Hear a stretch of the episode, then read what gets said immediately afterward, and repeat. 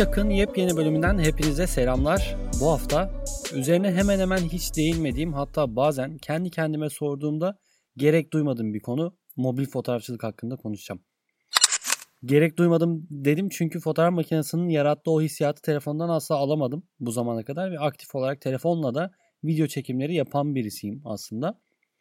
Şunu da yatsımamak gerekir tabi. Hız söz konusu olduğunda makinenin hantallığını değil de telefonu tercih etmek isterim her zaman. Akıllı telefonlarla yaptığımız bir çekimi anında ve sıcağı sıcağına paylaşabiliyoruz.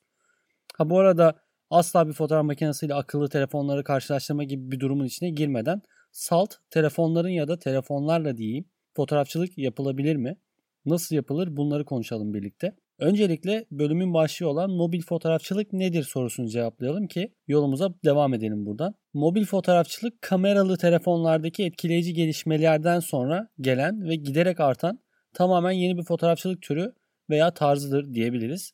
Hemen hemen tüm kameralar mobil gibi görünse de mobil fotoğrafçılığın adı cep telefonlarından geliyor.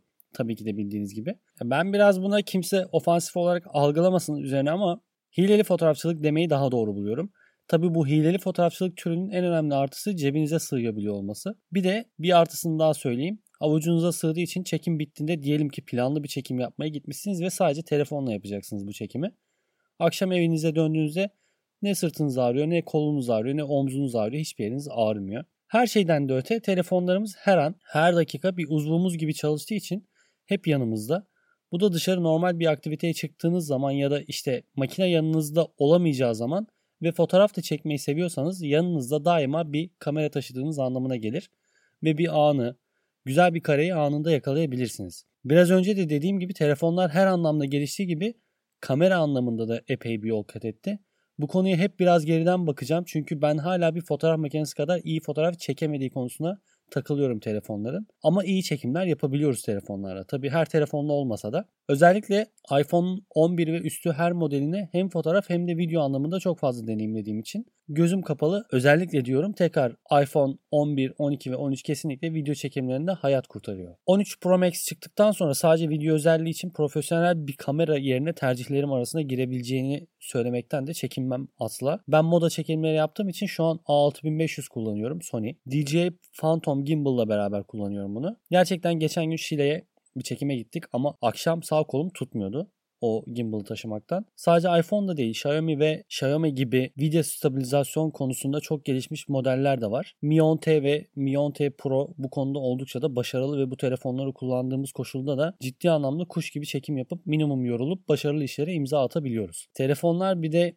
yazılımları gereği akıllı HDR sayesinde çektiğimiz fotoğrafları çok iyi bir şekilde pozlayabilmemize de yardımcı oluyor.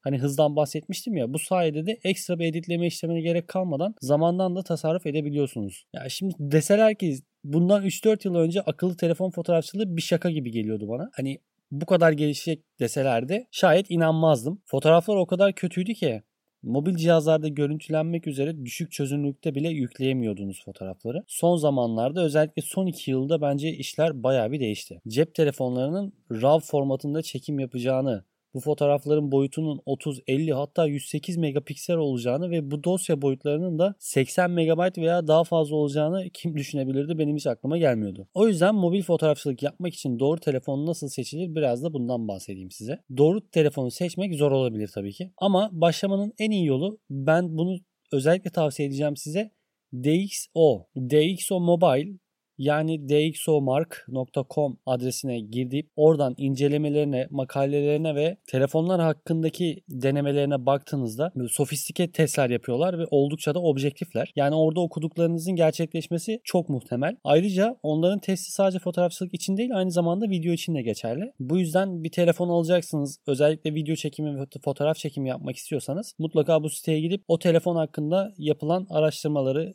çekilen deneyleri, daha doğrusu çekilmiş işlerin nasıl karşılaştırıldığını görebilirsiniz. Fotoğrafçılık için en iyi akıllı telefon, işlem sonrası için çok önemli olan daha fazla bilgiyi depoladığı için RAW formatında görüntü çekebilen akıllı telefondur. Telefon seçerken ikinci tavsiyem amiral gemisi modeli almanız gerekiyor. Normal kameralarda olduğu gibi bu daha pahalı ama yatırım yapmaya değiyor tabii ki. Amiral gemisi modeller en iyi kamera, pil, çip ve benzeri birçok özelliğe sahip oluyorlar genelde. Tüm markalar amiral gemisi modellerini yılda bir kez duyuruyor. Yani satın alırsanız yeni bir tane önümüzdeki 12 ay için en iyi şeye sahipsiniz demektir bu. Ayrıca akıllı telefonların oldukça basit bir menüsü olduğu gibi DSLR'lardaki gibi veya aynasız fotoğraf makinelerdeki standart menülerden çok da farklı değil aslında menüleri. Bu menüler daha iyi fotoğraflar elde etmenize ve hatalardan kaçınmanıza yardımcı olmak için buraya konulmuş menülerdir. Ayarlar menünüzde kontrol etmek istediğiniz ilk şey çözünürlük olsun. Mümkün olan en yükseğe ayarlamanızı öneririm bu çözünürlüğü. 40 varsa 40. 10 megapiksel çekmeyin. Çünkü